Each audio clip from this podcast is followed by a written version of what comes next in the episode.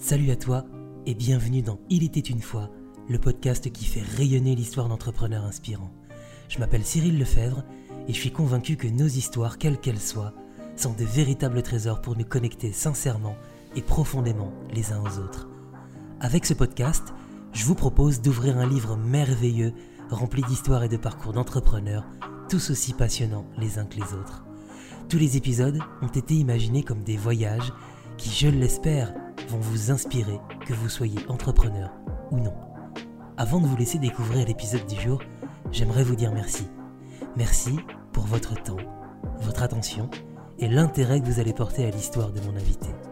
Bonne écoute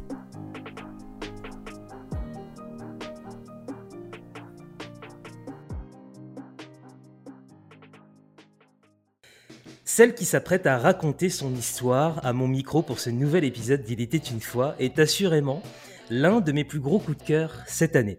Elle n'a pas encore 25 ans et pourtant, elle est en train de s'imposer comme l'une des meilleures copywriters freelance de sa génération.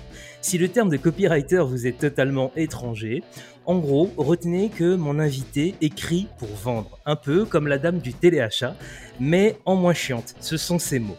En parlant de mots, ce qui est frappant chez mon invité du jour, c'est cette agilité avec laquelle elle les utilise. Déterminée et ambitieuse, elle n'est pas du genre à parler ou à écrire pour ne rien dire.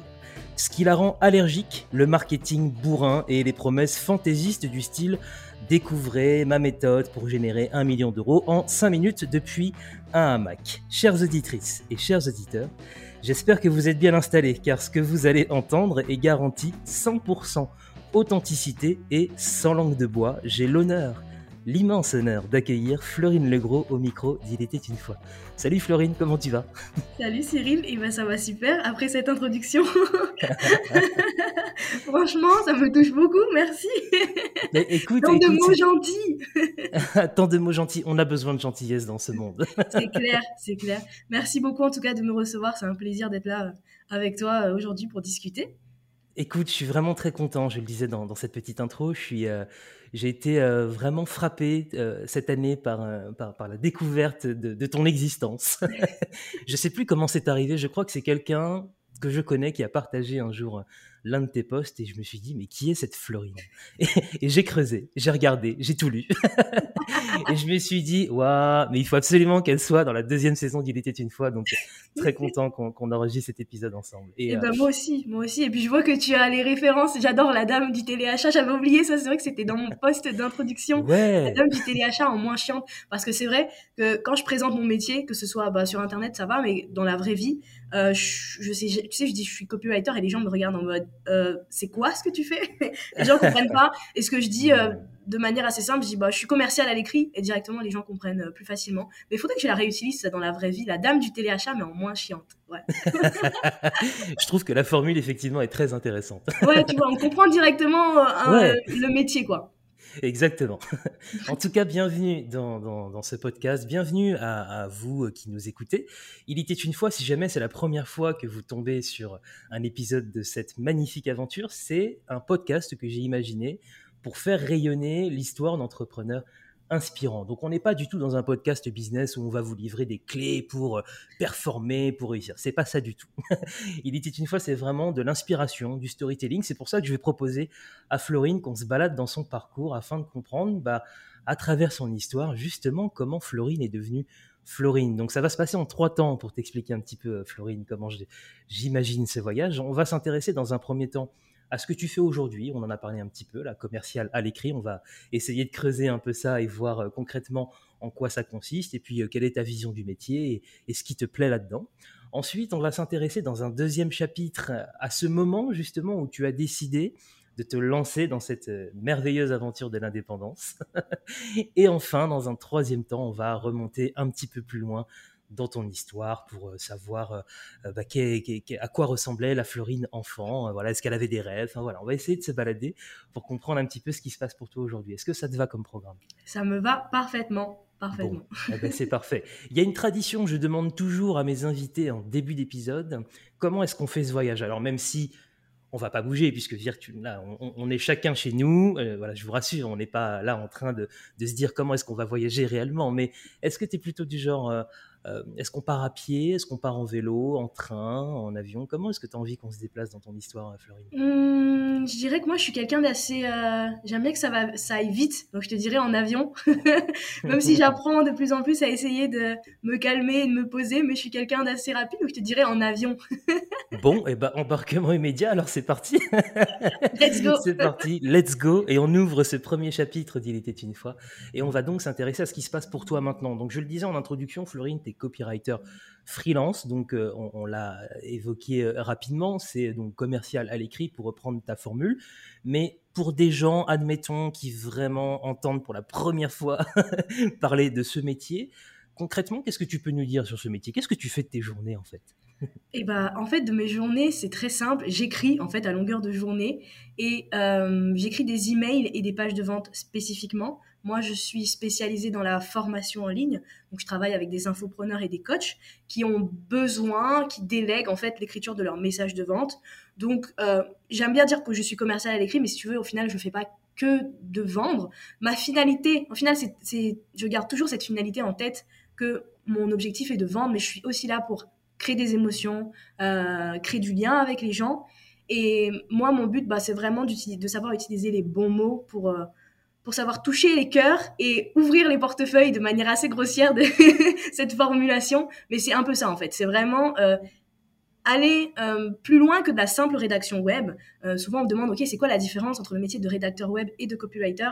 Ça va un peu plus loin que de la simple rédaction, de la simple information. Moi, c'est vraiment de savoir manier la psychologie et de savoir choisir les bons mots pour pour persuader, pour convaincre, mais aussi pour créer des émotions, pour captiver, pour mettre les gens en colère, pour aller un peu les chercher, pour les rendre tristes, pour les, les rendre heureux et pour aller les confronter à leur propre situation. Voilà, moi c'est vraiment mon rôle. Il y a un gros aspect de psychologie et de technique de persuasion, euh, mais je manipule pas les gens. J'ai pas encore cette capacité de mentaliste et, de faire sortir les gens, de, faire en sorte qu'ils sortent leur carte bleue.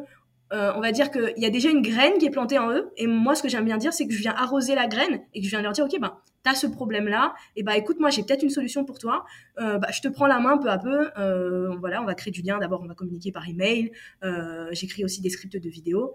Donc voilà, je te prends par la main, je te montre que tu as ce problème-là et que j'ai une solution pour toi. Écoute, bah, on va voir ensemble si moi j'ai la bonne solution pour toi.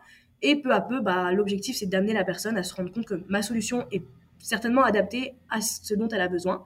Et euh, et voilà, donc c'est un, un, peu ça mon rôle. Donc la finalité, c'est toujours de vendre, mais euh, toujours en étant, moi, voilà, dans mon éthique de, je suis pas là en mode découvrir les trois secrets infaillibles de la méthode japonaise pour perdre 10 kilos en trois jours en ne faisant rien. Ça, c'est pas du tout ma philosophie de la chose.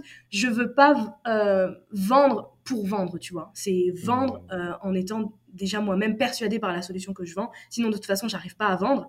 Mais euh, voilà, c'est toujours euh, de garder une éthique dans ma tête et de me dire que je veux montrer à la personne que j'ai la solution pour elle. Peut-être que ce sera pas le bon moment, c'est pas grave, je suis pas là pour forcer la main, quoi, tu vois. Hmm. Je vois très bien. Je vois très bien et c'est super intéressant ce que tu dis. J'aime beaucoup. Euh, je, retiens là la formule. En gros, je plante des graines. En fait, tu plantes des graines avec les mots et après, tu viens effectivement arroser encore une fois avec des mots. Et j'aime beaucoup quand tu parles d'éthique aussi. Ça, c'est quelque chose qui est important pour toi. C'est-à-dire que tu ne te verrais pas euh, aujourd'hui euh, écrire, que ce soit des emails ou des scripts de vidéos pour n'importe qui. C'est-à-dire qu'il y a vraiment, et d'ailleurs, je crois que quand on arrive sur ton site, il y a un test pour savoir si on peut bosser avec toi. Exactement, ouais, parce que je pense que c'est important pour un copywriter d'être déjà persuadé par ce qu'il vend et d'être déjà aligné avec ce qu'il vend. Tu vois, je peux pas vendre un truc. Ça m'est déjà arrivé de vendre des trucs euh, où j'étais pas ok avec la philosophie derrière. Ça s'est senti, tu vois. Et j'ai arrêté la mission parce que ça se sent sur les ventes, ça se sent sur le lancement et ça se sent sur ma façon de bah, d'en parler. Tu vois, moi je crois vraiment que c'est important pour un copywriter d'être déjà persuadé par le produit qu'il a utilisé. C'est pour ça que moi, tu vois, toutes les formations, je les regarde. J'essaye de, de m'immerger dedans dans la philosophie de mon client et dans ce qu'il vend parce que c'est hyper important pour moi que je sois moi-même persuadée. C'est la meilleure façon que j'ai de vendre mon truc, tu vois. C'est d'être persuadée par moi-même, de dire putain, c'est un truc fou en fait. Peut-être que moi, j'avais pas ce problème, j'ai pas ce problème-là, tu vois. Je travaille dans la séduction, dans le développement personnel, donc c'est pas forcément des, des, thématiques qui peuvent me toucher maintenant, mais c'est des choses que je me dis putain, si j'avais ce problème-là, en fait, ça aurait été trop bien d'avoir cette solution-là. Et du coup, moi, voilà, tu vois, c'est hyper important pour moi d'être déjà persuadé par ce que je vends et d'être intéressé aussi par le, sujet que je vends. C'est quand mmh. même important pour moi. Sinon, j'y arrive pas, tu vois. Ouais. Et comment tu fais pour, euh, parce que du coup, pour que les gens comprennent bien, c'est-à-dire que là, demain, si, si tu travailles pour moi, c'est-à-dire que tu vas prendre la parole pour moi finalement, avec, alors avec tes mots et tout ça. Et comment tu fais justement pour que euh, on ait l'impression que ce soit euh, la, la, personne, tu vois, qui parle C'est-à-dire que tu te mets vraiment dans, à sa place, dans son cerveau. Comment ça marche? Et ben ouais, tu vois, j'essaye de, au maximum. Par exemple, je, demain, si je dois écrire des emails pour toi, par exemple, je vais te demander de faire un vocal. Et en fait, mmh. moi, je vais savoir tes expressions, je vais connaître un peu comment tu t'exprimes. Et moi, mon but après, ça sera de, de, trouver la grande idée derrière, mais toujours en étant dans ton personnage et en restant toi-même. Tu vois, au début, j'avais un peu cette difficulté à prendre la voix de quelqu'un d'autre. Donc c'est pas évident, c'est un truc que je me suis demandé à un moment l'éthique, tu vois. À un moment, je me suis positionnée, je me suis dit, est-ce que c'est vraiment éthique de prendre la voix de mon client? Et puis je me suis rendu compte que, bah, au bout d'un moment, es, quand tu travailles avec des infopreneurs, tu peux pas prendre ta propre voix. Ça m'arrive euh, avec un certain client euh, de prendre ma voix de copywriter, mais c'est dans un contexte assez particulier. Donc, tu vois, j'essaye vraiment de faire en sorte de d'être immergé au maximum euh, avec mon client, d'écouter au maximum ce qu'il fait. S'il a des vidéos, bah, je vais écouter, je vais regarder comment il s'exprime, quelles sont ses idées derrière. Et c'est vrai que j'ai la chance d'attirer à moi des clients qui ont un peu le, même style que moi ou qui sont attirés par mon style. Tu vois, mon style, il est assez polarisant. On voit, mon copywriting est assez particulier. Je suis pas aussi polarisante pour certains des clients parce que c'est, c'est pas leur style, mais c'est ce qu'ils cherchent en venant travailler avec moi. C'est sortir un peu de leur zone de confort. Et donc, je reprends leurs expressions, je reprends leurs mots, mais toujours en essayant d'amener un peu plus loin et, qu'ils osent un peu plus euh, à sortir un peu des clous parce que c'est ce qu'ils viennent chercher avec moi, tu vois. D'accord, c'est super intéressant. Je, suis sûr qu'il y a des, si des gens qui nous écoutent là ne connaissent pas ce métier, à mon avis, ça, va leur donner envie d'en savoir plus parce que je trouve ça vraiment génial en fait euh, d'avoir des gens comme ça qui, permettent, euh, comme tu dis en plus, voilà, de sortir un peu de la zone de confort et d'essayer de, voir les choses un peu différemment. Je trouve, ça top. Et, selon toi, du coup, c'est quoi un bon copywriter? C'est quoi dans ta définition, dans ta vision à toi, c'est quoi un bon copywriter? Pour moi, un bon copywriter, c'est quelqu'un déjà qui est extrêmement empathique et qui sait comprendre euh, la problématique des gens, qui sait se mettre à leur place. Et c'est pas évident, tu vois, parce que tu as tes propres biais, tu as tes propres conceptions d'un certain marché et tu ton, ta propre expérience de ce marché-là. Mais en fait, c'est vraiment une capacité à se dire putain en fait je je sais pas plus. En fait je pense que c'est ça. Un bon copywriter c'est quelqu'un qui se dit je sais pas plus que mon client. C'est mon client qui sait en fait. C'est mon euh, avatar c'est mon client cible qui sait mieux que moi son problème. Et je peux pas me dire que je sais mieux que lui son problème et que je me prends pour euh, un peu son papa et en mode vas-y j'ai la solution pour toi. Si t'as pas réussi c'est à cause de ça c'est parce que t'es nul. Non, non, tu vois il y a un peu ce, ce truc un peu aussi négatif je pense dans le copywriting c'est tu te places un peu en position supérieure en mode je sais mieux que toi quel est ton problème. Mais en fait non je on n'est pas enfin pour moi voilà tu vois c'est vraiment ça. Un bon copywriter c'est quelqu'un qui sait se mettre d'égal à égal avec son client et de se dire ok je te comprends je suis là, je te montre que j'ai une solution, mais au final, ton problème, c'est toi qui le vis. Moi, je ne le vis pas, ton problème. Je, je sais quelles sont les conséquences que ça a, mais c'est toi qui sais vraiment, qui les vis, ces conséquences au quotidien. Donc, écoute, j'ai cette solution-là, je sais pas mieux que toi, euh, mais on peut faire en sorte bah, d'essayer de, résoudre ton problème. Donc voilà, je pense que c'est vraiment d'être dans une, une, empathie et de comprendre la psychologie de son, son prospect et un bon copywriter, c'est aussi quelqu'un qui sait aller fouiller en fait au fond mmh. et qui sait aller voir les trucs les, les plus sombres de son client cible et d'aller chercher le truc que lui-même le, que le client n'a pas encore vu chez lui, tu vois. Et c'est vraiment en fait euh, bah, d'aller fouiller dans la psychologie. Donc je pense que c'est ça un bon copywriter, c'est quelqu'un qui se met d'égal à égal avec son client et qui sait aussi aller fouiller plus loin que le problème qui apparaît en apparence et qui sait voir ce qui se cache derrière, les mécanismes qui se cachent derrière, et qui sait euh, aller voir un peu dans moi ce que j'appelle le, chacal et cette partie sombre en nous qui se cache en nous, tu vois je pense que c'est ça, d'être un bon copywriter selon ma définition à moi. Ouais, non mais je, suis très aligné, même si moi c'est pas ma spécialité, mais c'est vraiment des choses qui m'intéressent énormément, la, façon dont on se connecte aux gens, comment est-ce qu'on arrive à faire passer un message, c'est vraiment, je trouve ça passionnant. Et euh, ce que j'aime bien dans ce que tu dis, c'est cette dimension psychologique finalement, c'est-à-dire avant même de savoir bien utiliser les mots et, les mettre, voilà, faire en sorte que ça, provoque des émotions et tout, il y a vraiment cette dimension psychologique, donc c'est pas que technique en fait, quoi. Ah non, ouais, c'est énormément de psychologie au final. C'est mmh. vraiment euh, bah, de la compréhension du problème profond de son prospect. Et mmh, donc, bien plus que parce que si tu, peux choisir les bons mots, tu peux utiliser les bonnes techniques de persuasion, mais si tu n'appuies pas là où il faut et si tu comprends pas le vrai problème, en fait, c'est ça, c'est vraiment de comprendre quel est le vrai problème de quelqu'un, par exemple, qui cherche à avoir plus confiance en lui, qui cherche à récupérer son ex, qui cherche... Il y a toujours un truc derrière qu'il faut aller chercher et c'est ça, le copywriting, c'est d'aller plus loin que le simple problème en apparence. Mmh, ok. Et euh, toi, qu'est-ce que tu ressens du coup? Alors, même si j'ai ma petite idée, parce que vu que je te suis sur Instagram d'ailleurs, si vous ne suivez pas encore Florine, allez-y, parce que, enfin, on en reparlera à la fin de l'épisode, mais j'ai un peu la réponse à la question que je vais te poser, mais pour les gens qui ne te connaissent pas, qu'est-ce que tu ressens toi quand tu écris Alors, je sais que sur Insta, tu partages beaucoup et on te voit dans des danses endiablées et tout, parce que tu es dans un flow, j'adore. Mais en gros, très concrètement, tu vois, quand tu as, as une nouvelle mission tu commences à rédiger, que tu commences à trouver un peu l'axe, qui, va faire mouche. Je crois qu'il y a un truc magique qui se passe un peu dans ta tête, non? Ah ouais, clairement, c'est, je sais pas, il y a une espèce de montée d'adrénaline et en mode putain, en fait, je, suis exactement au bon endroit, là où je suis, et il y a ce truc qui sort, ça sort tout seul, et puis t'es, franchement, c'est un flow, mais incroyable. Et ça, moi, j'ai ce truc de, tu vois, par exemple, quand je suis pas inspirée, bah, je mets ma musique à fond et je vais danser, et on le voit souvent sur Instagram, c'est je le mets, et ouais, putain, tu sais, quand tu trouves cette grande idée et ce truc, et tu te dis, putain, c'est bon, je le tiens. je suis tellement excitée et je suis tellement. Euh, ouais, vraiment, c'est, je pense que c'est ça, le mot, c'est excité. Tu vois, j'écris, je, suis devant mon clavier, je suis en mode, putain, c'est trop bien, c'est, ça coule de source. Et hum, c'est de, aussi de, de s'accrocher parce que des fois, bah, tu galères aussi à trouver cette grande idée. Enfin, tu vois, c'est le manque d'inspiration. C'est ça doit arriver, bien sûr. Putain, mais comment je suis censée commencer cette page de vente? Je sais pas comment je vais faire. Et c'est aussi accepter bah, ces phases de. Bah, je sais pas où je vais, mais j'accepte aussi. Euh, je pense que ça, c'est important. C'est aussi moi que j'accepte beaucoup. Bah, au début, je vais peut-être écrire. Euh, ça va ressembler à rien ce que je vais écrire, mais c'est pas grave. Je laisse le flow partir. Je laisse les mauvaises idées partir. C'est ça, en fait. C'est de pas garder les mauvaises idées dans sa tête, de les laisser partir. Et puis après, au final, tu écris, tu écris de la merde. et puis vient le, le moment d'épiphanie en mode waouh, c'est bon, j'ai trouvé mon idée, c'est trop bien. et voilà, et après, c'est vraiment un, c'est à la fois une excitation et à la fois un, un sentiment de, de, sérénité et de bien-être en se disant putain, en fait, je fais exactement ce, ce, dont pourquoi je suis faite en fait. Tu vois, et mmh. c'est vraiment ce mélange d'excitation et à la fois de, de calme et de bien-être en se disant waouh, j'adore quoi. et c'est un peu le, même sentiment quand tu vois les résultats du coup de ce que tu produis, les résultats, tu vois quand tu livres à ton client et que quelques jours après il te dit putain Florine regarde, enfin je sais pas genre on a tout pété, enfin ou sur une vidéo putain elle a trop marché et tout.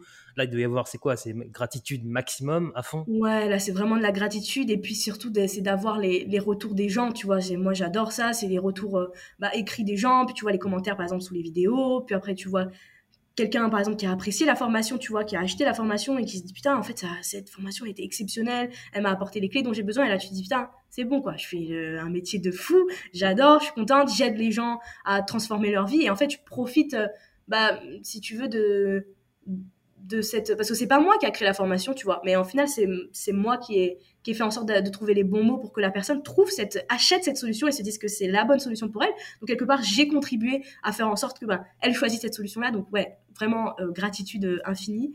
Et euh, ouais c'est ça c'est gratitude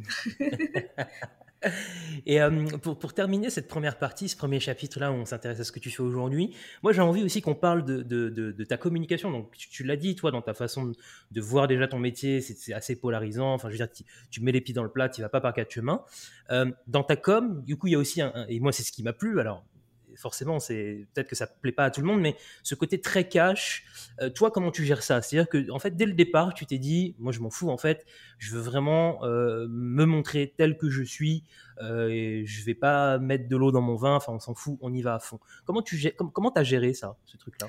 Alors, en fait, je pense, tu vois, déjà, en fait, quand j'ai appris le copywriting, moi, de base, j'étais dans des formations, j'ai appris avec une formation américaine, et tu sais, c'était vraiment la formation mode découvrir mes trois secrets, ce genre de choses, avec du langage pompeux, abusif. Et en fait, quand je me suis lancée, je me suis dit, putain, c'est absolument pas ce que je veux faire. Et je veux faire tout l'inverse parce que moi, c'est un truc qui me saoule sur Internet, sur le monde du business en ligne. C'est quelque chose qui, moi, de base, en tant que, avant d'être copywriter, avant de me lancer sur le web, c'est un truc qui me saoulait, tu vois. Et je me suis dit, je vais arriver sur mon marché. Euh, écoute, euh, je vais pas passer par quatre chemins. Euh, je vais, mon positionnement, bah, ça sera de dire tout haut, ce que tout le monde pense tout bas sur le monde du business en ligne, sur le copywriting.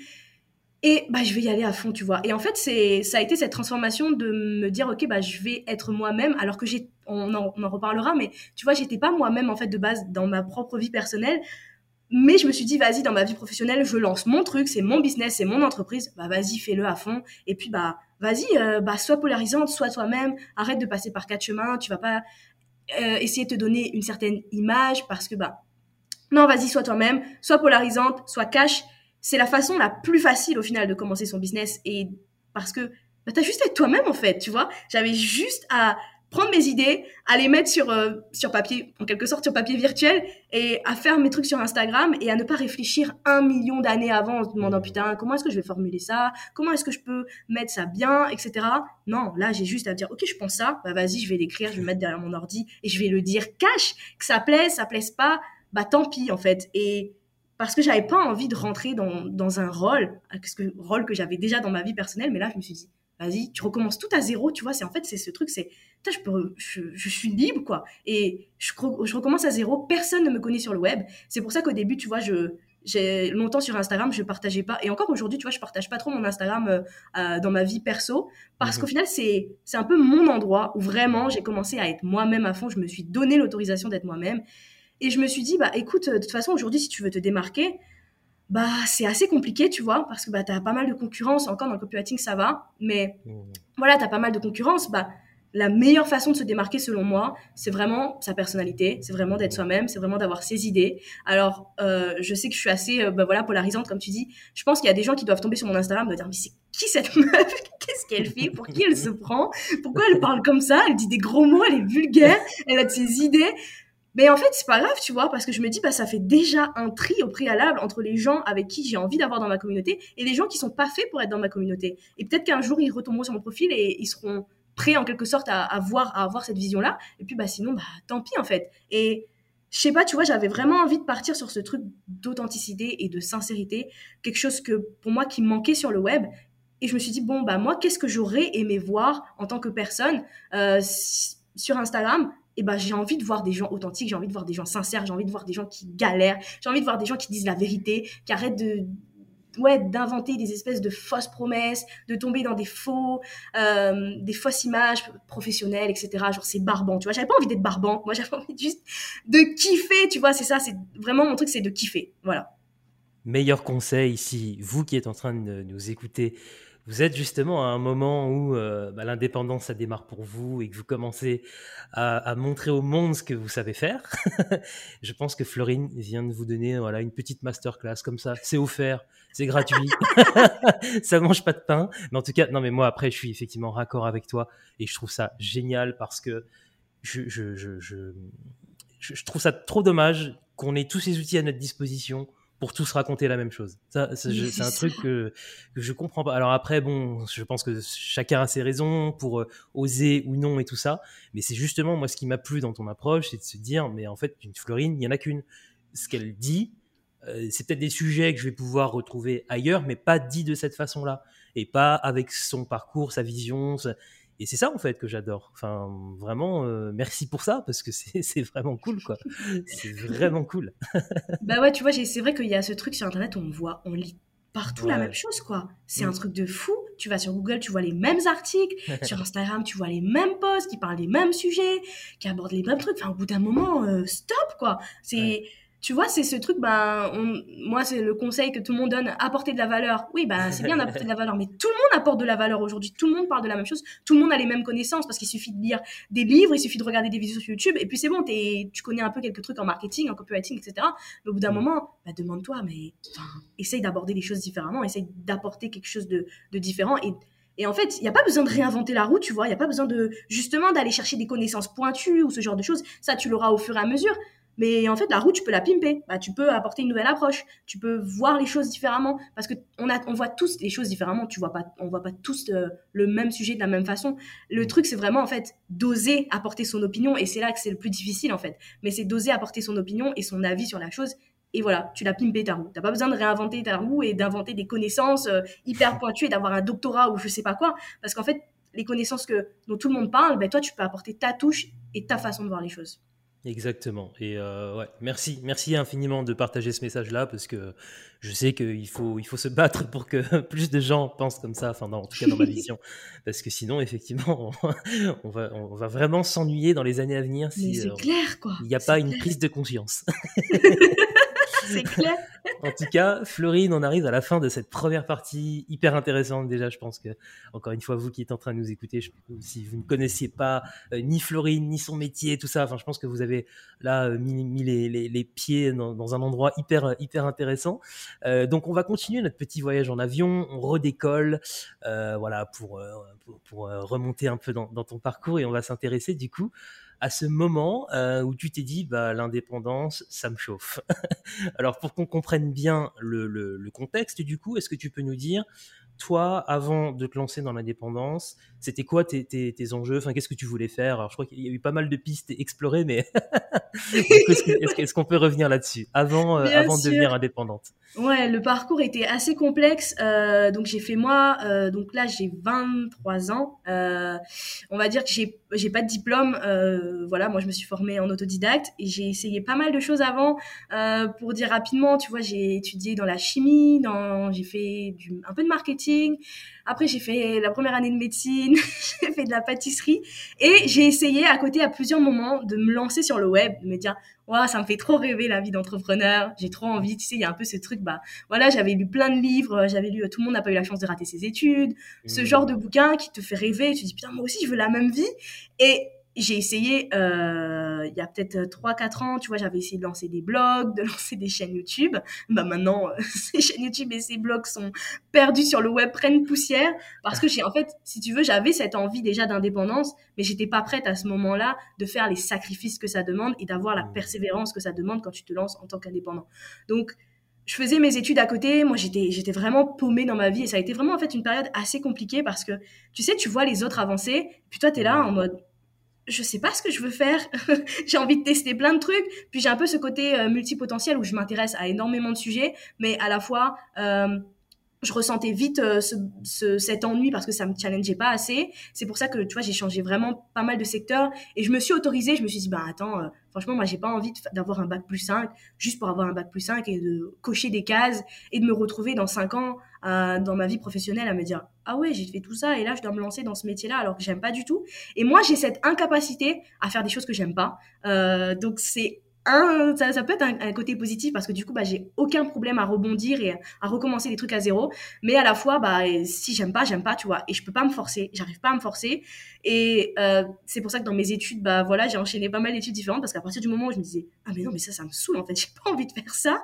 Et bah, je changeais, je recommençais. Donc, on va dire qu'avant de me lancer en tant qu'indépendante, euh, il y a eu pas mal de chemins, j'ai testé pas mal de choses et même pour l'anecdote, j'avais essayé, je crois, en 2019 euh, de me lancer en tant que rédactrice web, euh, mais ça m'avait saoulée parce que j'étais pas prête à ce moment-là à faire les efforts que ça demande, surtout quand tu te lances en tant que freelance et que tu dois mmh. aller chercher des clients, la prospection, la fameuse période de prospection où tout le monde doit y passer, mais si t'es pas prêt à te prendre des refus, à envoyer encore et encore des emails, bah tu vas pas réussir et tu vas retourner euh, dans le salariat là où tu étais avant quoi et, tu vois et j'ai fermé cette, c'était ma première entreprise que j'avais ouverte je l'ai fermée au bout d'un mois parce que ça, me saoulait j'avais pas cette flamme en fait j'étais pas prête à ce moment-là pour me lancer dans l'indépendance Ok.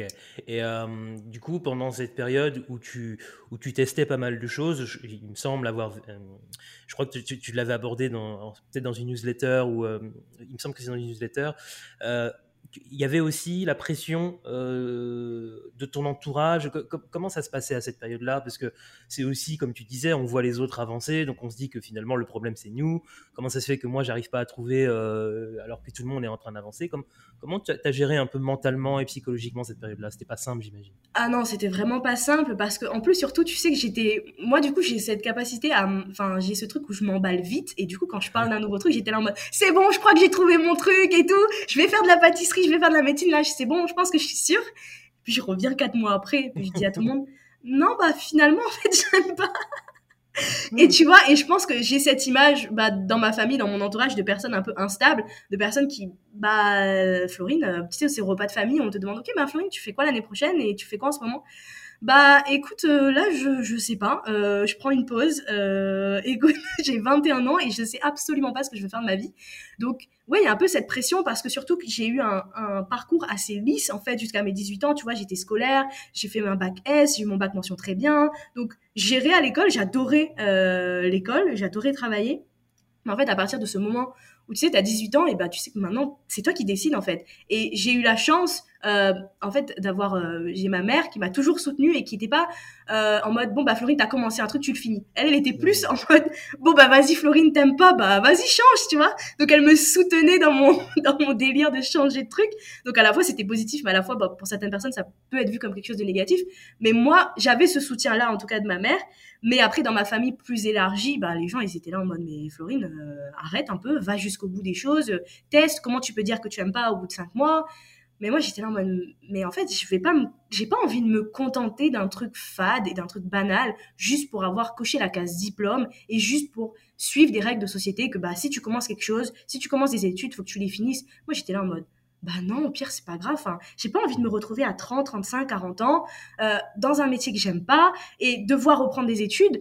Bah autant le faire maintenant, quoi. C'est c'est mmh. le, moment euh, où t'es jeune, où tu peux recommencer et et je pense qu'aussi, j'avais ce truc de, tu vois, j'avais quand même cette peur de sortir un peu du cadre. Donc, je restais dans le schéma classique des études. C'est pour ça que j'avais essayé de me lancer en tant qu'indépendante, mais je sentais que je me disais, hum, est-ce que je suis prête vraiment? Est-ce que serait, t'es sûre, Florine, euh, faudrait pas quand même avoir un diplôme, d'avoir cette sécurité quand même? J'avais encore ces, ces freins-là à ce moment-là que j'ai réussi à, perdre maintenant. Maintenant, franchement, j'ai aucun diplôme, bah, je m'en fous, tu vois, ça, me fait plus peur. Je me dis, bon, bah, demain, euh, j'ai bah, c'est pas grave, j'irai faire, j'irai travailler au McDo pendant cinq mois, je gagnerai de l'argent et puis c'est pas grave. Parce que maintenant, je, suis vraiment prête à kiffer l'entrepreneuriat et à prendre l'entrepreneuriat avec ses côtés négatifs et ses côtés positifs. L'insécurité, euh, t'as pas de congé payé, t'as pas de, t'as pas de sécurité à la fin du mois, peut-être qu'à la fin du mois, tu sais pas si tu manges ou pas. Bah, c'est pas grave, tu vois, parce que j'ai appris à l'accepter. Mais c'est vrai que cette pression de la famille, bah, elle est vraiment pas évidente à gérer. Et comme tu dis, tu vois les autres avancer, tu vois tes, surtout c'est ça le, plus dur, je trouve, c'est de voir tes copains du lycée qui, eux, avancent, ils sont là, ils ont bac plus 3, bac plus 4, et toi, t'es là. Bon, bah, en fait, c'est la quatrième fois que je recommence une première année. Euh, ça va aller, mais euh, au fond, tu pleures, tu sais.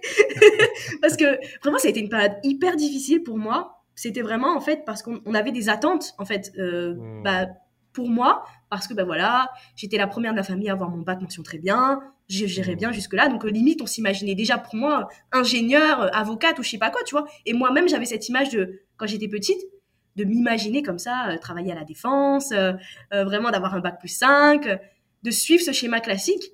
En fait, à un moment, je me suis dit non, mais c'est pas ce que j'ai envie de faire en fait, et je crois que je suis pas faite pour ça. Je suis pas faite pour suivre des études classiques et bah tant pis.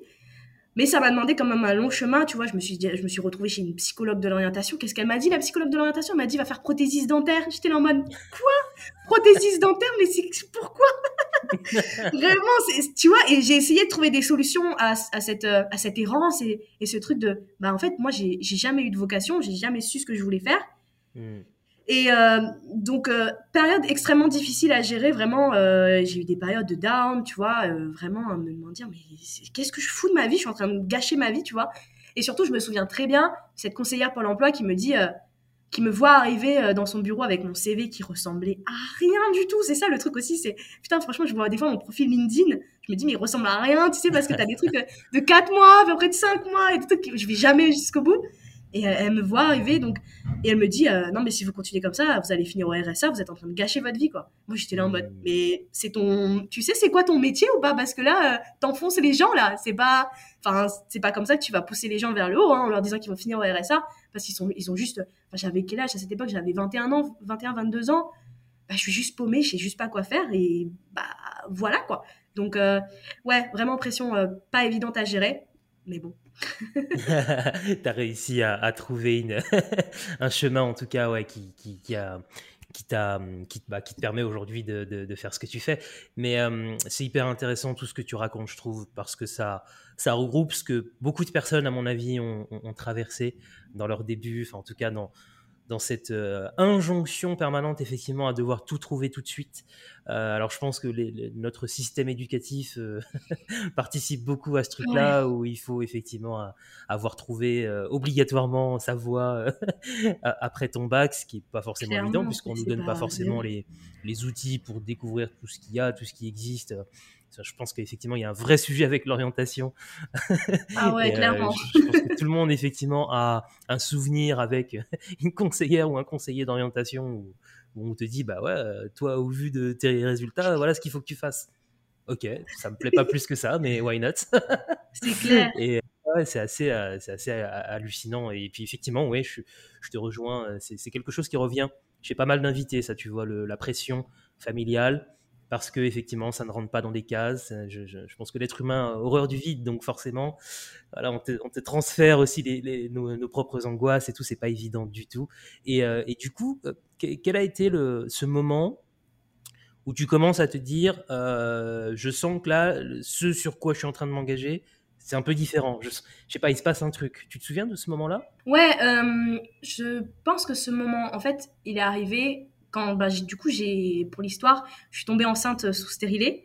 Donc, ouais. ça a été vraiment un tournant pour moi dans le sens où, bah, là, mmh. je me suis dit, euh, purée, je vais devenir maman. Florine, euh, tu vas devenir maman. Tu vas avoir mmh. assumé la responsabilité d'un, d'un être humain qui n'est pas toi. et euh, bah, au bout d'un moment, il va falloir arrêter de divaguer comme ça et il va falloir trouver un un, un, un, truc stable, quoi. Et en fait, je pense que ça a été vraiment ce moment-là euh, où je, je, me vois, en fait, tu vois, ma fille, elle avait quel âge? Elle avait euh, 8 mois, et je me retrouve devant, mon, devant euh, un Google Doc, et je me suis dit, bon, je vais faire un Google Doc, je vais m'écrire une lettre à moi-même pour toutes ces, ces périodes où je sais euh, parfois j'ai envie d'abandonner, j'ai envie de changer. Et je me suis dit, Florine, tu vas t'écrire une lettre, tu vas te gronder, tu vas te dire, non, bah tu vas, tu vois, je crois que je l'ai appelé document d'urgence sur mon Google Drive, je l'ai jamais ouvert. Et je me suis dit, bon, tu vas faire euh, une lettre déjà euh, pour toi dans ces moments où tu as envie de tout abandonner. Tu vas te rappeler pourquoi tu as commencé. Et je vais faire un tableau de tout ce qui pourrait m'arriver de pire, en fait. Tu vois, genre, bah, je trouve pas de clients, euh, ça marche pas. Et donc, j'ai fait ce tableau avec ces problèmes qui pourraient arriver et les solutions associées. Et en fait, ça m'a fait grave du bien déjà de savoir que bah, c'est pas grave, en fait, il y a des problèmes au début. Bon, bah, j'ai ces solutions-là. Et à la fois, bah, dans cette lettre, tu vois, je me disais, euh, qu'est-ce que j'avais écrit? Mais j'avais dû écrire euh, des trucs comme, euh, bon, Florine, je sais que là, tu traverses certainement une période difficile où tu as envie de tout abandonner, mais cette fois, tu vas arrêter de, tu vas arrêter de faire tes conneries là, et tu vas continuer, tu vas te poser et et tu vas juste euh, bah, continuer. Rappelle-toi pourquoi tu as commencé. Au bout d'un moment, il faut que tu arrêtes de, de rigoler, d'essayer de plein de choses. Au bout d'un moment, il faut te stabiliser. Et rappelle-toi pourquoi tu as commencé. Et rappelle-toi ces rêves d'indépendance que tu as. Et tu peux pas être dans un schéma salarié, ça te plaît pas, ça t'y arrives pas. Donc, persévère, tu vois. Et je savais que j'avais ce document-là. Et je pense qu'à partir ce moment où j'ai écrit ce truc, je me suis dit, je vais plus abandonner, je vais continuer. C'est bon, là, je, sais que l'écriture et le copywriting, c'est vraiment un truc qui est fait pour moi. C'est un truc que j'adore. C'est vraiment une passion.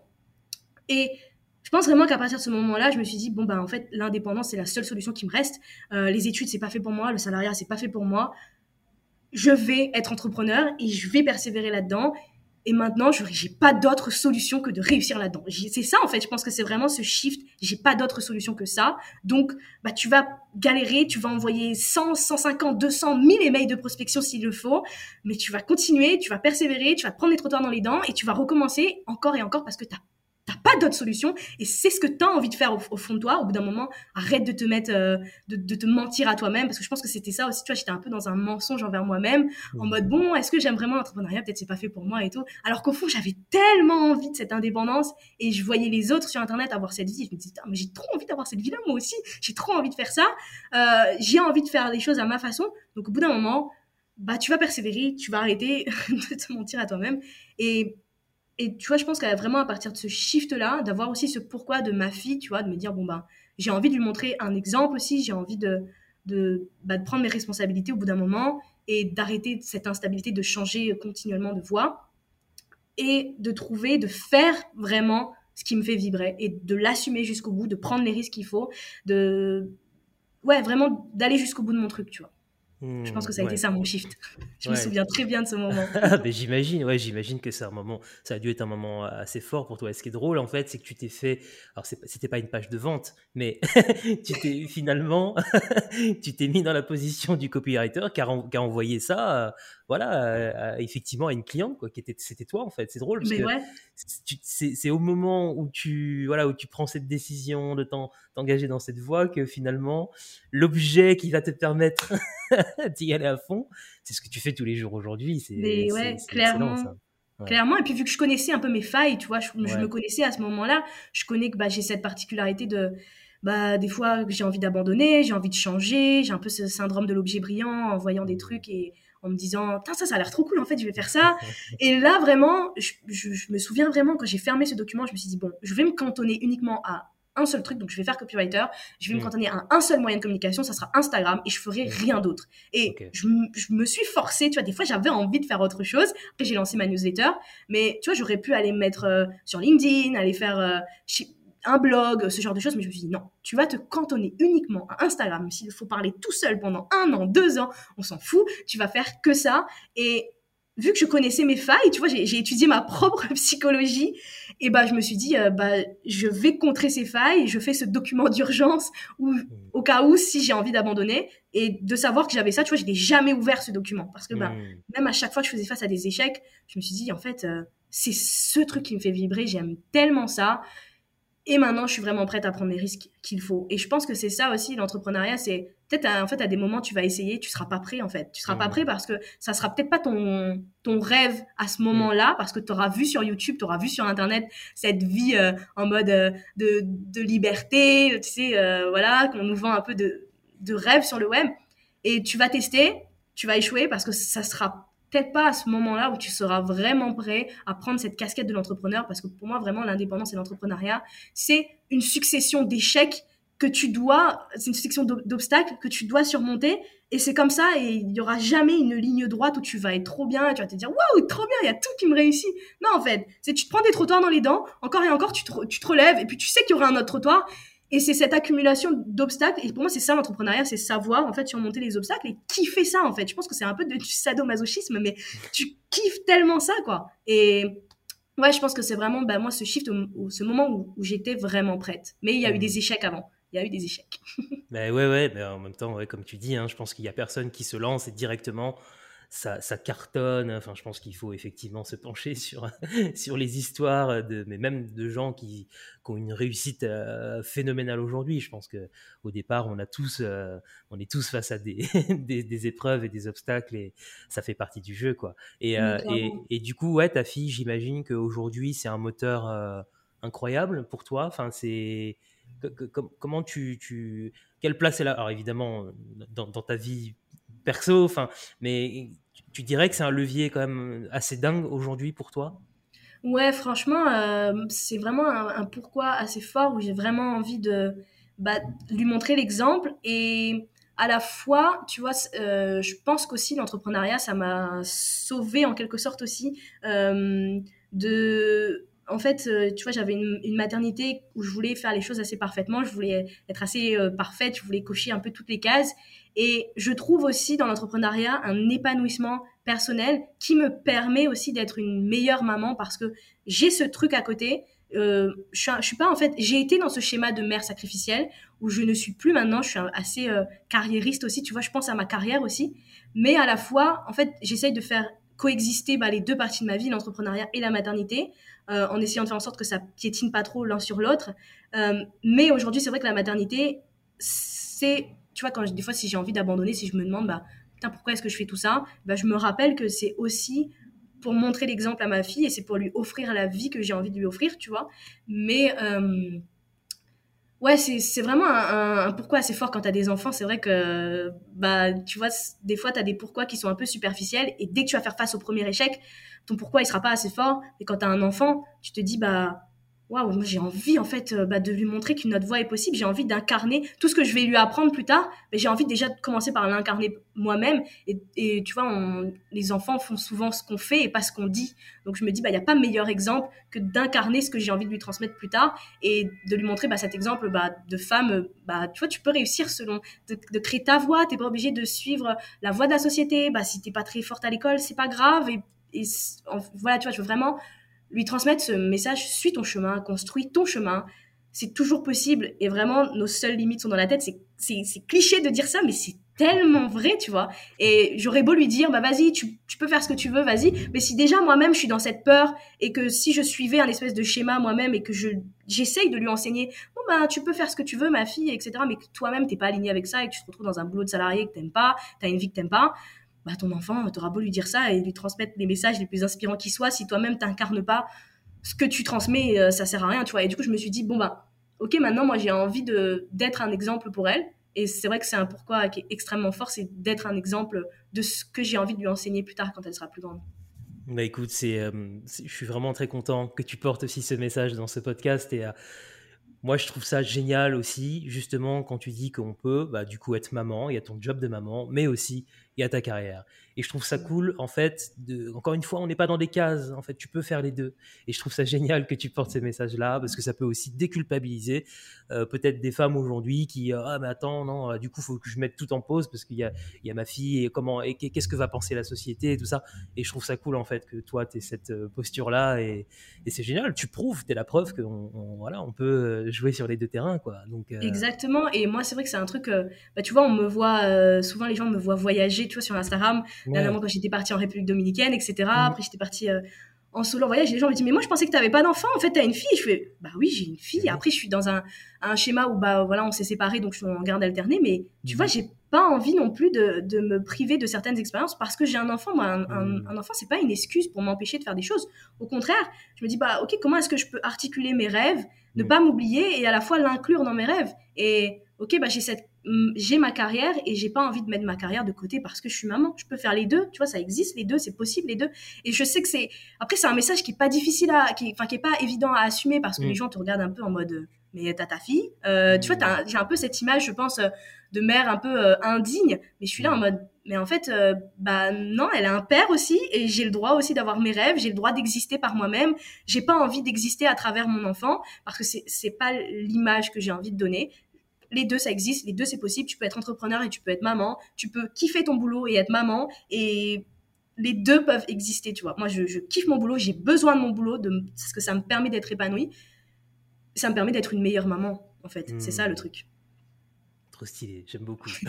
non, mais c'est vraiment génial. Je trouve ça, je trouve ça top, euh, vraiment, de qu'on puisse voilà, véhiculer ce, message-là. C'est vraiment génial. Et euh, du coup, pour terminer cette, cette deuxième partie, Florine, donc, euh, si je me souviens bien tout à l'heure, tu me disais, donc tu, as fait cette formation euh, en, copywriting.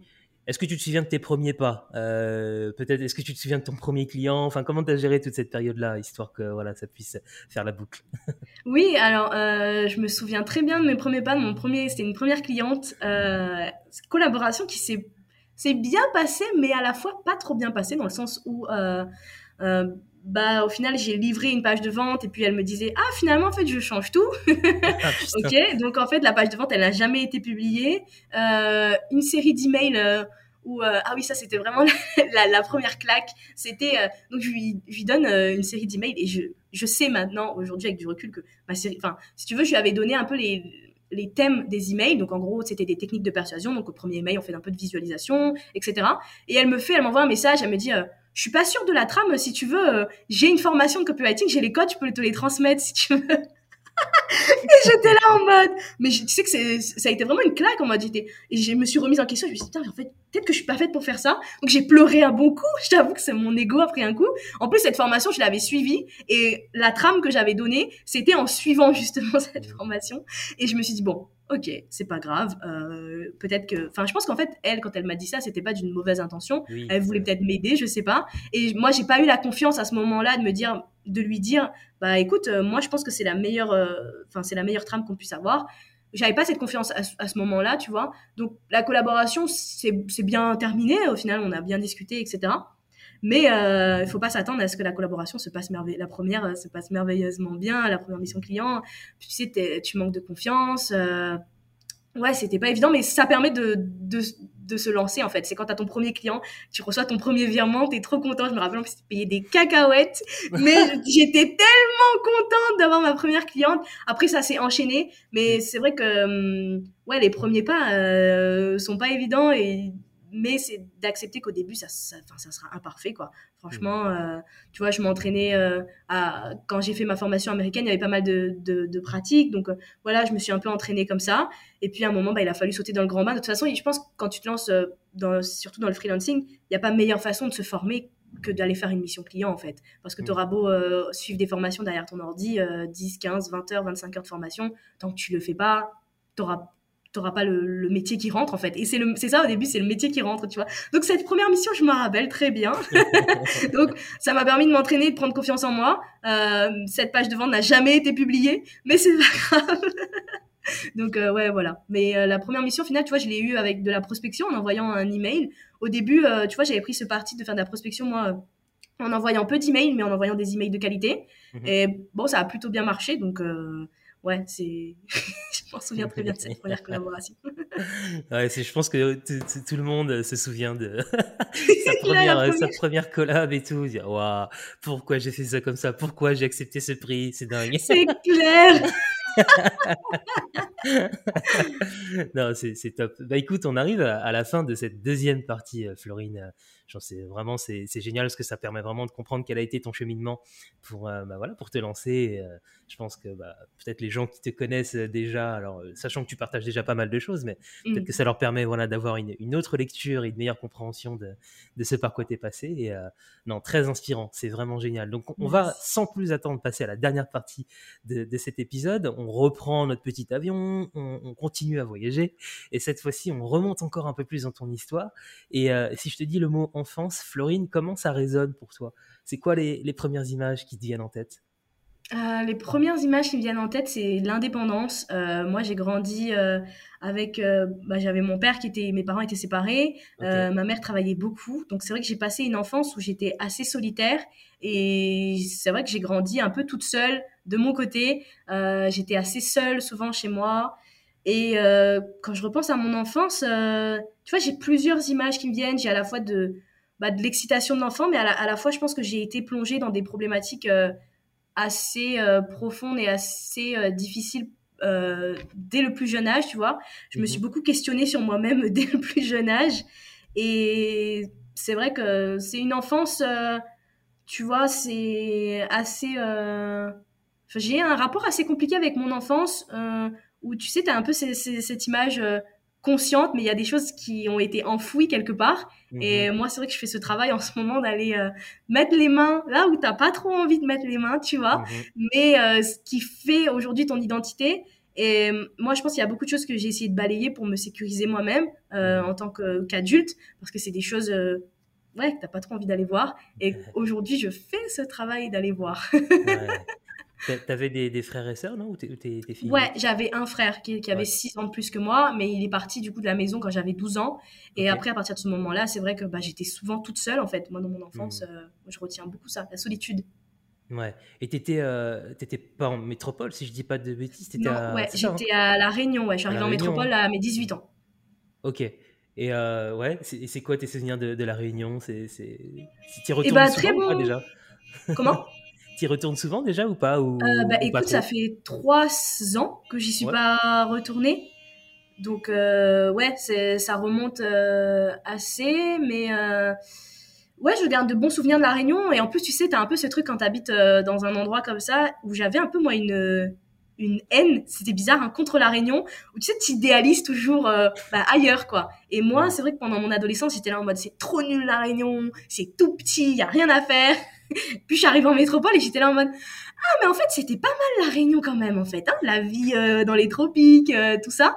Donc moi c'est vrai que les dernières années à la Réunion j'étais un peu euh, en mode rebelle en mode ouais moi je vais aller ailleurs ça va être trop bien ça va être beaucoup mieux qu'ici. Donc j'avais un peu ouais cette désinvolture envers la Réunion les dernières années que je regrette un peu parce que au final j'ai pas profité autant que, que j'aurais pu profiter. Mais c'est toujours comme ça quand tu vis dans un endroit où tu vois toujours les côtés négatifs quand tu vis et puis quand tu le quittes, euh, tu vois les côtés positifs que tu que avais en fait. Moi, c'est un peu ça. et euh, et t'étais quel genre d'enfant du coup? Est-ce que est-ce que t'aimais bien l'école? Je crois que tu disais tout à l'heure, ouais, t'aimais bien, enfin t'avais des bons résultats. Mais est-ce que t'étais du genre euh, à traîner toute seule ou t'avais quand même des, je sais pas, des un groupe de potes ou t'étais plutôt comment toi? Bah, j'ai eu plusieurs périodes où je traînais avec des gens, où j'avais des groupes d'amis, puis après il y a des fois où je me retrouvais toute seule. Euh, mais ouais, j'ai alterné euh, plusieurs périodes. J'étais une enfant assez sociable, je dirais, mais on va dire que euh, ouais, j'étais. Au final, tu vois, je pense que j'ai longtemps, quand j'étais petite, mis un espèce de masque et je me suis essayé de m'intégrer au groupe et m'intégrer dans la cour d'école qui n'est pas un endroit très évident. Et je pense que j'étais vraiment moi-même au final quand j'étais chez moi, que je fermais la porte et euh, où j'étais dans ma chambre, dans mon espace.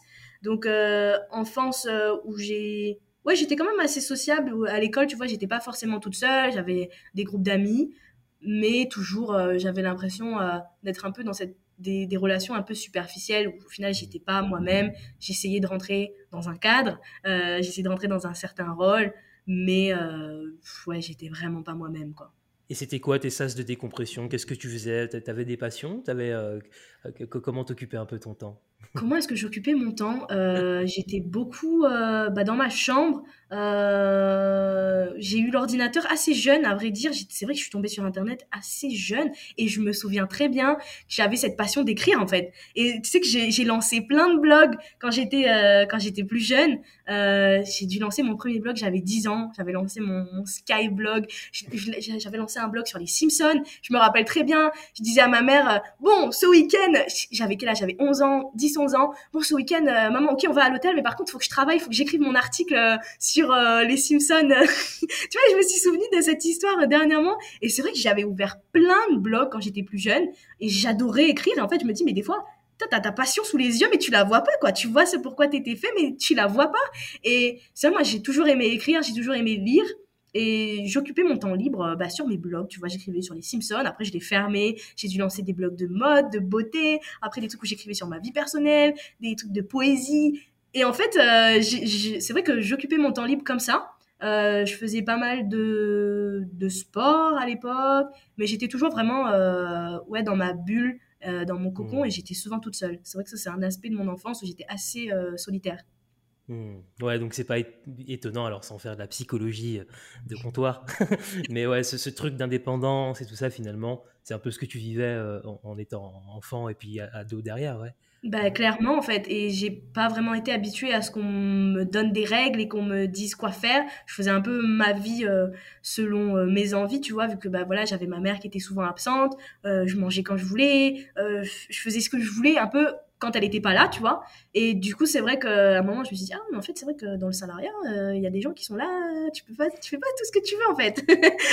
Il y a des gens qui sont là pour te dire, bah, tu dois rentrer dans telle case, tu dois faire telle chose, euh, tu te tais. Surtout que, tu vois, j'ai fait, j'étais dans un environnement assez toxique. Euh, moi, ma dernière expérience dans le salariat, c'était la pâtisserie, donc la cuisine, la restauration. C'est un milieu qui est dur, qui est difficile, où tu fermes ta bouche et tu fais.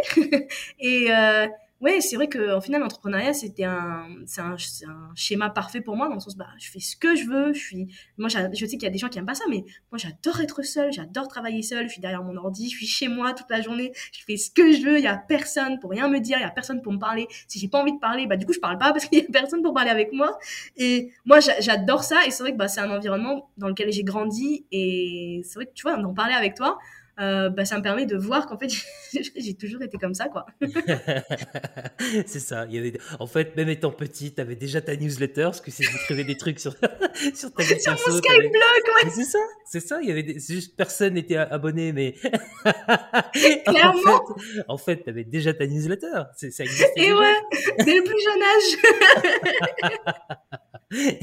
Et est-ce que euh, tu avais des... C'était quoi tes rêves d'enfant, toi? Est-ce que tu avais. Euh, tu sais, quand on est enfant, on a plein de parfois on peut avoir des rêves un peu loufoques. Est-ce que tu avais des, justement, toi, des rêves? Ben, Tu vois, quand j'y pense, euh, j'ai l'impression que j'avais pas de, de grands rêves, de grandes vocations. Tu sais, moi, j'étais vraiment, fait, depuis petite, je me souviens très bien, je changeais de. Un jour, je disais, euh, un moment, je voulais faire thanatopracteur. Thanatopracteur, c'était, c'est les ah gens qui. Euh, tu connais ce que c'est? Ouais, ouais. C'est les gens qui maquillent les, les cadavres une fois qu'ils sont morts et qui les mettent en bon état pour l'enterrement. Puis après, un moment, je voulais faire médecin légiste. Puis après, je voulais faire graphiste. Et en fait, je, je changeais continuellement de, de, voix comme ça, dès, dès petite, en fait, tu vois. Et tu vois, tu me demandes quel était mon grand rêve quand j'étais petite. Je pourrais pas te dire, j'ai pas l'impression d'avoir eu un, énorme rêve, euh, genre en mode, je vais faire le tour du monde, euh, je vais révolutionner le monde. Non, je sais pas. J'étais vraiment dans, dans mon écosystème, dans mon environnement. Et, et j'ai jamais eu cette idée de. Enfin, moi, je trouve que c'est un, un, truc que j'admire chez les gens, des gens qui ont des vocations. Je trouve ça impressionnant. Genre, quand t'es petit, genre, tu dis tu veux faire pilote d'avion et tu changes jamais de voix. Je trouve ça tellement incroyable. Genre, s'il y a des gens qui ont des idées quand ils sont petits et ils s'y tiennent, quoi. incroyable. moi, non. Mais ouais, non, j'ai pas l'impression d'avoir eu un, un, grand rêve. J'avais toujours cette. Cette idée euh, ben, d'indépendance. Tu vois, moi, j'idéalisais beaucoup ce moment où j'allais quitter la maison, où j'allais faire mon chemin moi-même, où j'allais vivre ma vie, mais sans pour autant euh, avoir euh, ouais, de grands rêves en fait. Non, je crois pas. En tout cas, ça me vient pas. et, et, du coup, tu disais tout à l'heure, tu es arrivé en, du coup, en métropole à, tes 18 ans, c'est ça? Alors, comment, as, comment ça s'est passé pour toi à ce moment-là? Comment tu as géré tout ça? Tu quittais l'île euh, pour, pour, arriver ici Bah écoute, euh, moi c'était vraiment une envie que j'avais euh, donc de partir. Donc vraiment au final le départ a été assez simple. Moi j'étais là en mode trop bien, j'ai trop hâte de mmh. partir. Faites-moi quitter cette île, je veux découvrir autre chose.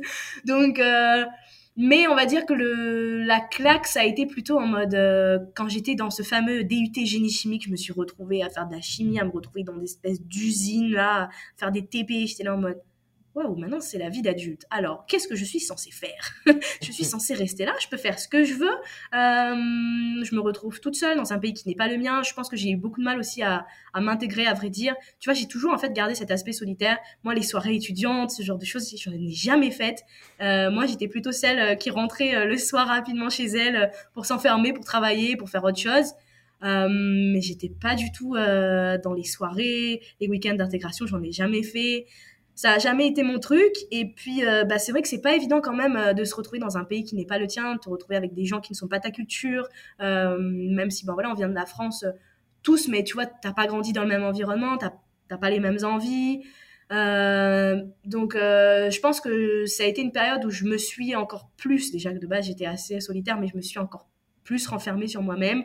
donc, en soi, tu vois, ça, ça a été, moi, je, kiffais vivre euh, ici, je kiffais vivre ma vie toute seule, j'adorais être toute seule, j'adorais avoir mon indépendance, mais à la fois, euh, bah, cette claque un peu de, bah, maintenant, t'es dans la vie d'adulte, euh, ok, bon, Florine, va falloir trouver un peu ce que tu veux faire, c'est compliqué, qu'est-ce qu'on est censé faire? Donc, ouais, bonne, quand j'y repense, ça a été une, une période à la fois génial parce que bah, voilà, tu découvres ton indépendance, tu découvres un nouveau pays, tu découvres de nouvelles possibilités, mais à la fois une période assez euh, solitaire, encore une fois, beaucoup de solitude et, et de me dire, bah, en fait, euh, là, tu sais, quand tu recommences, tu quittes un peu tes amis d'enfance, en fait. Tu vois, j'avais, au final, j'avais un groupe. Euh, là, tu te retrouves à 10 000 km de chez toi et tu dois tout recommencer à zéro. Et quand tu as une personnalité comme moi qui est assez solitaire, bah, c'est vraiment pas évident de se relancer dans les interactions sociales face à des gens, voilà, qui viennent pas du même endroit que toi. Euh, donc, euh, période euh, à la fois géniale, mais à la fois assez difficile, ouais. Pas évident. Ouais. Et, et, pour terminer cette troisième partie, aujourd'hui, on en parlait, on en parlait tout à l'heure justement du regard un peu de l'entourage. De... Quel regard du coup on porte sur toi aujourd'hui? Parce que voilà, maintenant tu es, voilà, es, dans ton truc, ça, ça fonctionne et tout. Ça... Comment, comment ton entourage regarde ce que tu fais? Déjà, est-ce qu'il comprend bien et est-ce qu est que tu as le soutien? Enfin, comment ça se passe? Euh, je suis pas sûre qu'ils comprennent, mais euh, je pense que maintenant, en fait, ils se disent bon bah Florine, de toute façon, euh, c'est bon, on l'a perdue, elle fait ce qu'elle veut maintenant. on va arrêter de. Ouais, je pense que tu vois l'image que j'ai de moi. Bah, dernièrement, voilà, tu vois, j'ai fait un gros changement de vie où j'ai un peu envoyé euh, tout balader en vendant tout, en quittant tout. Là, à ce moment-là, je pense qu'ils se sont dit Florine, elle est folle. Florine, elle est tarée. Qu'est-ce qu'elle fout?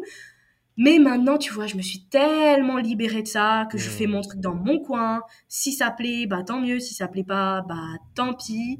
Euh, donc, euh, je pense, ouais, l'image qu'on a de moi maintenant, c'est bon, c'est bon, Florine, maintenant, elle fait sa vie, elle fait ce qu'elle veut. On va arrêter de lui dire euh, des choses. De toute façon, elle s'en fout.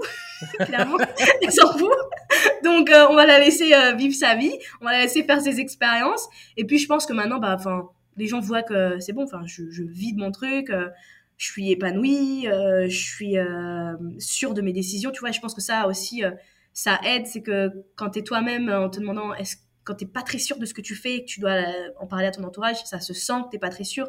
Du coup, les gens sentent que tu n'es pas très sûr, donc bah, ils vont un peu essayer de te décourager ou de faire en sorte de te faire revenir un peu sur le droit chemin. Alors que quand tu es tellement, moi je suis tellement alignée avec mes décisions et je suis tellement sereine quand j'en parle aujourd'hui que les gens, en fait, ils peuvent juste te dire ah ouais, bon, bah ouais, t'as l'air vraiment sûr de ce que tu dis. Donc, euh, écoute, voilà, tu vois. Je, genre, les gens, des fois, me disent, ouais, bon, j'ai envie de te dire ça, mais en fait, t'as l'air tellement euh, persuadé et aligné avec ce que tu dis que, bon, bah, c'est bon, je te dis pas, ça sert à rien. euh, ça se voit que t'es sereine avec ce que tu fais. Donc, euh, moi, c'est peut-être pas la décision que j'aurais prise à ta place, mais toi, t'as l'air aligné, donc, bah, vas-y, fais-le, tu vois. Donc, je pense que maintenant, les gens ont compris que je fais ma vie et qu'il faut me laisser faire ma vie, et que de toute façon, il y a personne qui peut plus rien me dire parce que vraiment, maintenant, j'écoute euh, mes envies, ma vie et, et selon ce que j'ai envie de faire, quoi. Ouais. En gros, ouais, t'es t'es heureuse, quoi. Tout simplement. Exactement. C'est Mhm. ça, je suis heureuse et j'essaye vraiment de me défaire des attentes que les gens ont de moi, euh, des, des injonctions de la société et de faire juste ce qui me fait kiffer parce qu'on n'a qu'une seule vie, quoi. Et on va pas. Qu'est-ce qu'on attend? Qu'est-ce qu'on attend en fait euh, pour vivre enfin la vie qui nous fait vibrer Et qu'est-ce qu'on attend pour euh, vivre ses rêves et pour euh, moi j'aime bien dire ça qu'est-ce qu'on attend pour faire des doigts d'honneur à tout le monde et vivre selon ce qu'on a envie de vivre quoi c'est notre vie c'est ça c'est notre vie c'est notre business kiffons quoi. On est là pour kiffer, vraiment. C'est, je pense que c'est important de transmettre ce message. Exactement. Et là, c'est Florine Laroche qui vous parle. Exactement. Je sais qu'on la voit des fois sur Insta de temps en temps. Et oui, c'est mon alter ego. J'ai Florine Laroche et Florine Cormon. et Florine, Dalai Florine aussi. Ça dépend. Ah. de- Mais là, c'était Florine Laroche, ouais, vraiment. euh, Exactement. je pense que c'est- bientôt, ouais, le euh, message, bientôt vraiment. le TEDx de Florine. Ça, euh, J'espère un jour. restez connectés, ça arrive. J'adore faire des mini TEDx sur mon Instagram dans mes stories. T'as bien raison. bah écoute, Florine, on arrive euh, quasiment à la fin de cet épisode. Merveilleux épisode, mais j'en doutais pas. C'était, je, savais que ça allait donner un épisode comme, comme, on, est en train de faire là. J'espère que vous qui êtes en train de nous écouter, déjà vous êtes toujours avec nous, mais je- franchement, j'en doute pas parce que Florine, voilà, elle donne beaucoup et euh, j'étais sûr que ça allait, euh, on allait passer un super moment. Il nous reste un tout petit truc à faire, c'est ce que j'appelle l'épilogue. C'est toujours en fin d'épisode. Je vais te poser trois petites questions. On va continuer à, explorer un peu ta personnalité. La première question de cet épilogue, je te donne l'occasion d'organiser un, un- un dîner. Allez, partons sur un dîner avec des personnalités que tu aimes bien, alors qu'elles soient euh, vivantes ou euh, décédées. On peut tout faire dans Il était une fois. Donc, euh, à qui est-ce qu'on envoie un carton d'invitation? Avec qui tu rêverais de faire un dîner là, là tout de suite maintenant? Avec qui je rêverais faire un dîner là maintenant? Euh, Bonne question. Je pense que j'inviterais. Qui j'inviterais? Non, des personnalités de l'entrepreneuriat. Moi, j'admire beaucoup. Alors, je suis pas sûre que les gens connaissent, mais Laura Belgré. Euh, Après, tu vois, genre des personnalités qui m'inspirent. euh, Ça va être. euh, C'est assez cliché, hein, mais genre Tony Robbins, Julien euh, côté francophone. Je sais pas si les gens connaissent, mais. Et ou sinon des, des personnes. j'a- J'adorerais le Dalai Lama. Là, je suis un peu dans cette période de ma vie où j'essaye un peu de ralentir. Euh, et ouais, un dîner avec le Dalai Lama. Ah ouais, pour qu'il me, qu'il me calme un peu. ok, bah écoute, c'est noté. On a, on a la liste. On, on fait partir les cartons d'invitation. Deuxième question de cet épilogue. Euh, je te donne une baguette magique et on peut se téléporter n'importe où sur cette terre aujourd'hui. Où est-ce qu'on va? Où est-ce que tu m'emmènes? Hmm. Toi qui aimes bien le voyage en plus. Moi qui aime bien le voyage, mais putain, c'est, elle est dure cette question. Euh, Mm. Là, tout de suite, maintenant, euh, je dirais. Non, j'ai envie d'aller dans un pays chaud. Donc, Mhm. euh, franchement, je dirais un endroit comme l'Australie, mais dans un coin paumé. Genre là, j'ai envie d'aller dans un endroit paumé et juste de profiter de la nature, planter ma tente. Vas-y Cyril, on va planter notre tente et euh, on va rester, euh, je sais pas, dans un endroit paumé de l'Australie, juste pour profiter de la nature et pour se poser un peu, pour euh, couper. Tu vois, je pense que là, j'ai un, un peu envie de, de, couper et, de me demander, euh, bah, tu vois, quand tu es un peu dans cet entrepreneuriat, tu es un peu dans cette frénésie, dans cette course continuelle, derrière les nouvelles connaissances, derrière les nouveaux objectifs financiers, derrière toujours, toujours plus, plus, plus, plus. Mm. Mais à un moment, je pense que c'est aussi important de se poser et de se rendre compte, et c'est ça, c'est vraiment pas évident, de se rendre compte du chemin parcouru, de se dire, ok, ben, maintenant je suis là. Moi, c'est un truc que, j'ai- tu vois, j'ai- du mal à faire, à me Mm. rendre compte que, ben, j'en ai parcouru du chemin. Aujourd'hui, je suis dans une super situation. Mais tu sais, quand tu es toujours euh, en train de, de chercher euh, toujours plus, c'est vraiment pas évident. Donc, ouais, l'Australie. l'Australie, ça, ça, serait vraiment pas mal. Ok, l'Australie, une tente dans un coin paumé, c'est bon, c'est validé. On réserve le billet? Allez, c'est parti, go Et troisième et dernière question de cet épilogue, cette fois-ci, on a toujours notre baguette magique, mais pas pour se déplacer d'un point de vue géographique, mais dans le temps. C'est-à-dire qu'on va se reparler dans dix ans. Alors peut-être qu'on se sera reparlé d'ici là, je, je, mais euh, en 2031, du coup, à ton avis, la Florine en 2031, qu'est-ce qu'elle m'aura raconté Qu'est-ce qu'elle va me raconter du coup? 2031 Oh, c'est chaud, hein, c'est moi. J'aurai 33 ans? Waouh euh, Bah, j'espère qu'à ce moment-là, euh, je te raconterai que bah, je fais toujours euh, autant ce que je veux, que je kiffe toujours autant et que je suis toujours mes propres règles et que j'espère que j'aurai inspiré d'autres gens à suivre le même chemin et à se dire que bah la meilleure façon de vivre et la meilleure façon de kiffer, que ce soit dans sa vie personnelle, dans, dans son business, c'est juste d'être soi-même et de suivre euh, ses idées, ses valeurs et de pas oublier qu'en fait, euh, on... de pas se prendre au sérieux en fait. On est juste là, euh, on est éphémère et, demain on meurt. Mais qu'est-ce qui va se passer? Il va rien se passer. Hein. Si on meurt, il se passe rien du tout. Donc ouais, j'espère que je te dirais bah, que je kiffe toujours autant et que je suis toujours autant moi-même et que j'aurai inspiré plus de personnes à le faire et à se dire bah voilà c'est ta vie tu fais ce que tu veux quoi. Bah écoute pareil comme les, les, deux premières questions on valide.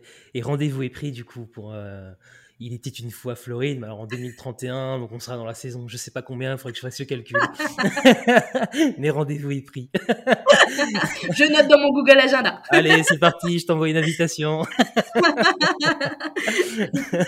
bon, et eh bien en tout cas, cette fois-ci, on arrive vraiment à la fin de cet épisode.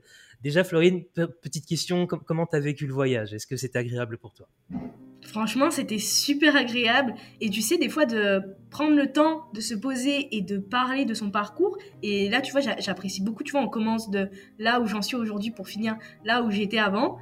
Euh, je, trouve ça, incroyable parce que tu vois, ça permet de prendre du recul et de me rendre compte, euh, bah, moi, de certaines choses chez moi que, bah, en fait, je faisais depuis petite. Tu vois, genre, ça a été un peu la révélation de cet épisode-là. Et franchement, j'ai adoré euh, de prendre le temps avec toi, bah, de discuter de cet échange et de parler de mon propre parcours et de voir que, bah, au final, j'ai bien avancé. Tu moi, c'est vrai que comme tu vois, je le disais, c'est un truc que j'ai du mal à faire, c'est de prendre du recul euh, sur où j'en suis et ce que j'ai vécu dans ma vie, ce que j'ai fait et là, vraiment, ça m'a donné cette opportunité. Donc, euh, bah, merci à toi, en tout cas, euh, Cyril, de m'avoir invité. C'était vraiment. Euh, j'adore ton concept, vraiment, de, de, parler de son histoire et de partir. Souvent, on part de là où on était pour aller là où on est aujourd'hui. Et là, j'aime beaucoup, on part de là où on est aujourd'hui pour partir de là où on était. Et ça permet de faire le chemin à l'inverse et de se rendre compte que ce chemin que parfois on a aujourd'hui, en fait, c'est bah, celui qu'on a commencé à bâtir depuis qu'on était petit. On se rendait pas compte, en fait. Inconsciemment, exactement. Ouais, exactement. ouais, c'est super. Bah, écoute, suis vraiment très content et, très touché si tu as passé un, super moment. J'espère que vous qui êtes en train de nous écouter, vous avez également passé un super moment. Euh, Florine, où est-ce qu'on te retrouve? Comment on rentre en contact le plus facilement? Sur ton Insta, j'imagine? Ouais, exactement. Sur mon Insta, euh, florine.legros, Florine avec deux O. Euh, voilà, c'est sur Instagram que tout se passe. Après, il y, a le contact pour, euh, il y a le lien pour s'inscrire à ma newsletter. Voilà, moi, c'est vraiment aussi ben, dans mes emails, c'est là où on a le plus accès à moi et à mes leçons de, copywriting. C'est là où mm. je me livre le plus, c'est là où je donne le plus de valeur, comme on dirait. Mais ouais, donc Instagram et ma newsletter. Voilà, c'est vraiment là où on peut me retrouver. Je, mets, euh, je mettrai les liens dans la, dans la, description de cet épisode, comme ça vous pourrez aller euh, euh, vous, jeter sur tout le contenu de Florine et, surtout rentrer dans son univers. Et, et franchement, vous ne le regretterez pas, parce que, comme je le disais à un moment donné dans l'épisode, il n'y a pas de Florine en fait. il n'y aura pas cette sensation de Oh, mais ça j'ai déjà un peu vu, c'est faux. Vous êtes des menteurs si c'est le cas. le gars qui craque et qui insulte ses auditeurs. Tu vois.